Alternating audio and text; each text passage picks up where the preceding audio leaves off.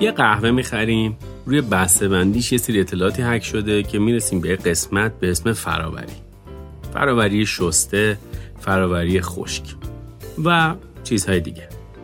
امروز میخوایم در مورد فراوری قهوه و 3 روش اصلی اون صحبت بکنیم. تا آخرین اپیزود با ما باشید.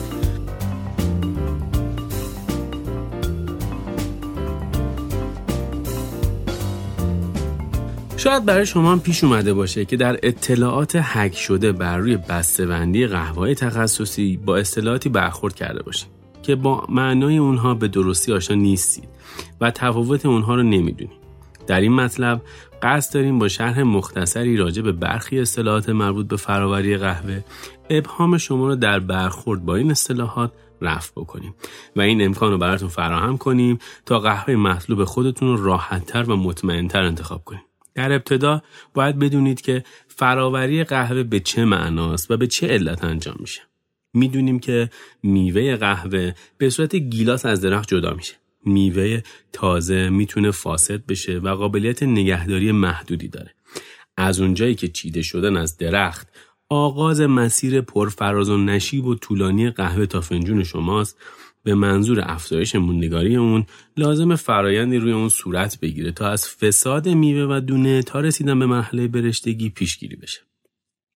به این منظور از روش‌های برای آماده سازی قهوه استفاده میشه که به اونها فراوری قهوه یا همون کافی پروسسینگ میگن. در فراوری قهوه مراحل رایجی وجود داره که در انواع مختلف اون عموما ثابته.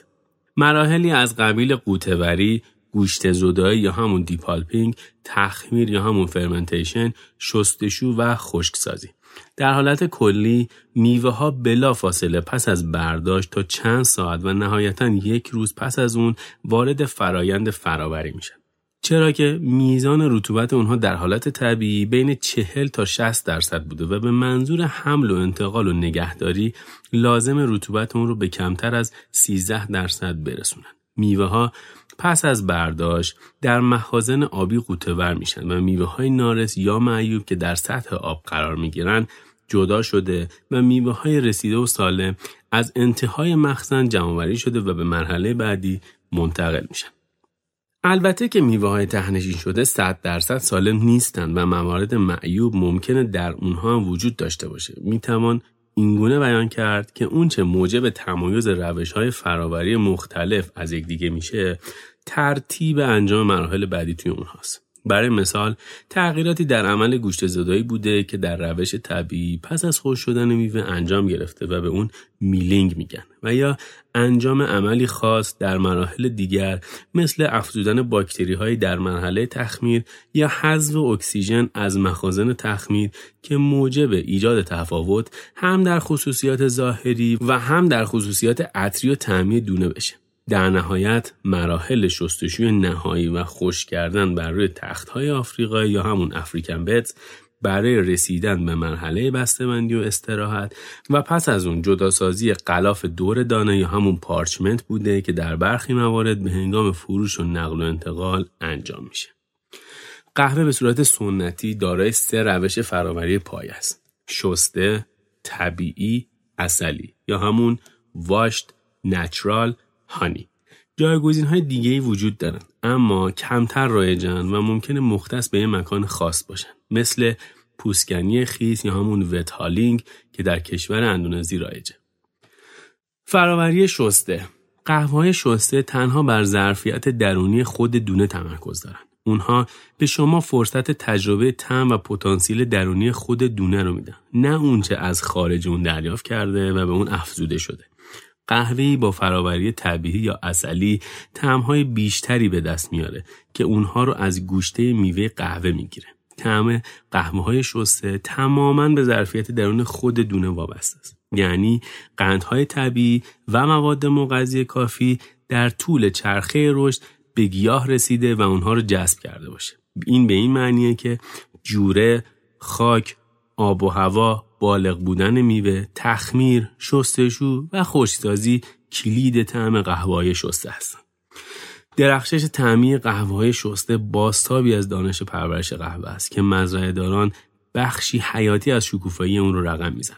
در قهوه‌های شسته کشور خاستگاه و شرایط آب و هوایی به طعم‌های دریافتی از دونه می‌افزه. این به این معنیه که فراوری شسته شخصیت حقیقی یک دونه تک خاستگاه رو برخلاف هر فراوری دیگه‌ای برجسته می‌کنه. به همین دلیله که بسیاری از قهوه‌های تخصصی به روش شسته فراوری میشن. به گفته برشته‌کاران ستاره شمال یا همون نورث استار روسترز، قهوه‌های شسته اتیوپیایی و کنیایی نمونه خارق‌العاده‌ای از وضوح طعم هستن که اگر فرایند فراوری اونها به درستی صورت بگیره میتونه کاملا خصوصیات طعمی اونها رو برجسته بکنه. فراوری طبیعی خشک. فراوری طبیعی که به عنوان فراوری خشک نیز شناخته میشه، از روش‌های بنیادین دنیای قهوه بوده که از اتیوپی نشأت گرفته. در این روش گوشته میوه بر روی دونه باقی مونده و بدون مداخله خشک میشه. اگرچه این روش به صرف انرژی کمتری نیاز داره، اما همچنان به شرایط اقلیمی معینی نیاز داره تا از خشک شدن میوه و دونه در زمان مناسب اطمینان حاصل کنیم و از ترشیدگی و گندیدگی میوه ها جلوگیری بشه. محصول فراوری طبیعی در طول زمان به عنوان محصول کم کیفیت تری شناخته میشه، چرا که میتونه طعم‌های نامطلوب داشته باشه. این عدم یک نواختی و طعمیات‌های نامطلوب معمولاً در نتیجه میوه‌های نارس ایجاد میشه که خشک شده و در کنار میوه‌های رسیده تغییر رنگ داده و ناپدید میشن. اگرچه بسیاری بر این باورند که این روش فراوری قابلیت تولید قهوه‌هایی با طعمیات‌های غنی رو داره، اما عکس اون هم کاملاً محتمله. بحث‌های بسیاری بر سر اون که قهوه‌های طبیعی میتونن با قهوه‌های شسته در وضوح طعمی تطابق پیدا کنن و همچنین برخی طعمیات‌های جذاب‌تر و خاص‌تر رو ارائه کنن وجود داره. این اتفاق در قهوه‌های برزیل نسبت به سایر خاستگاه‌ها مشهودتره. به گفته بن از پرورش دهنده قهوه کوهستان طلایی، قهوه‌ای که با ظرافت لازم برداشت شده و فراوری طبیعی بر روی اون صورت گرفته، میتونه طعمیات‌های شگفت‌انگیزی نشون بده و مزه‌های شیرین متحیر کننده‌ای به مصرف کننده ارائه بده.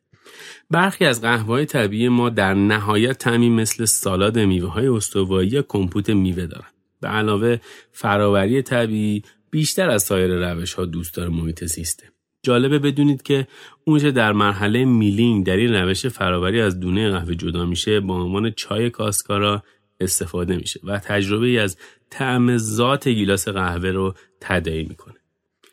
فراوری عسلی، گوشت زدایی طبیعی. اگر فراوری عسلی به درستی انجام بشه، دقیقاً به گونه‌ای به نظر میرسه که عسل و شکر قهوه‌ای به فنجونتون افزوده شده. اگرچه نامگذاری اون از حالت چسبناکی که دونه ها در حال فراوری پیدا میکنن برداشته شده، در بسیاری از موارد تجربه این نوع از قهوه چیزی بین تجربه حاصل از قهوه شسته و طبیعیه. طعم حاصل از این فراوری در دونه های قهوه اون میوه‌ایه، اما نه به اغراق شدگی برخی از قهوه‌های فراوری شده به روش طبیعی. این قهوه ها معمولاً اسیدیته روونتر یا همون more rounded acidity از قهوه های شسته دارن که با شدت شیرینی بیشتر و احساس دهانی پیچیده تر همراه می باشن. فراوری عسلی با اقتدار متعلق به کشور کاستاریکا بوده و در سالهای اخیر زیر دسته های از اون گسترده شده است، مثل عسلی زرد، عسلی قرمز، عسلی طلایی، عسلی سیاه، عسلی سفید. این موضوع نشون دهنده قابلیت این روش فراوری در تاثیرگذاری بر طعم و نمایه طعمی یک قهوه است. فراوری عسلی میتونه یک فرایند کاملا علمی باشه. در این سطح لازمه که موسیلاژ، اونچه که بر شیرینی و عمق تنواری قهوه تأثیر گذاره، تحت نظر قرار گرفته بشه و کنترل بشه. معمولاً هرچی میزان موسیلاژ بیشتری روی دونه باقی بمونه، شیرینی بیشتری در طعم نهایی اون به ارمغان خواهد آورد. تولید کنندگان چگونه در انتخاب روش فراوری تصمیم میگیرن؟ اکثر تولید کنندگان قهوه تمایل دارن سودآورترین قهوه با بهترین طعم ممکن رو تولید کنن، اما شرایط محیطی اونها رو محدود میکنه. قهوه بیشتر از هر ماده غذایی دیگه‌ای ارتباط بسیار نزدیکی با محیط اطراف خودش داره. تولید کنندگان پیش از اون که تصمیم بر انتخاب روش فراوری شسته، طبیعی یا عسلی بگیرن، صبر میکنن تا میزان بارندگی رو تشخیص بدن. باران شدید، امکان انجام فراوری طبیعی مناسب و دشوارتر میکنه، چرا که گیلاس‌های قهوه شروع به شکافته شدن میکنن. اگر بارش کم باشه، شرایط برای انجام فراوری اصلی یا طبیعی عالی خواهد بود، چرا که هیچ قندی شسته نخواهد شد. بن وینر توضیح میده که کوهستان طلایی چگونه توی مزرعه خودش برای اندازه‌گیری مقدار قند میوه از رفراکتومترها استفاده میکنه. این عمل به تشخیص اون که میزان قند تشکیل دهنده مناسب فراوری طبیعی یا عسلی هستن کمک میکنه. اگرچه اونها برای قهوه‌های شسته خود نیز به قند بالایی برای فراوری شیرینی بیشتر در فنجون نیاز دارن. مطالعات و ابداعات آینده فراوری قهوه. مایک رایلی از قهوه تخصصی فالکون یا همون فالکون اسپشیالتی گفته کشورهایی که از دیرباز تولید کننده قهوه هستند هر یک روش فراوری خاصی انتخاب کردن. به طور مثال کشور رواندا و بسیاری از کشورهای آمریکای مرکزی در طول تاریخ از روش فراوری شسته استفاده می‌کردند، در حالی که کشور برزیل بیشتر مایل به استفاده از روش طبیعی یا عسلی بوده. مایک همچنین توضیح میده که این رویه در حال تغییره. آمار فزاینده‌ای از مزرعه‌داران در حال حاضر مایلند در مکان‌هایی که شرایط محیطی و آب و هوا میسر باشه، روش‌های فراوری دیگه‌ای رو امتحان کنند. برای مثال در کشور نیکاراگوئه، گواتمالا و رواندا برخی مزارع و تعاونی‌ها روی به سوی فراوری‌های طبیعی و عسلی دارند. با احقاق این اتفاق، اونا میتونن به نمایه‌های طعمی جدید و غیر معمولی که ارزش مضاعفی به محصول اونها اضافه میکنه دست پیدا کنن. این اتفاق با انتخاب یک روش فراوری ساده آغاز میشه.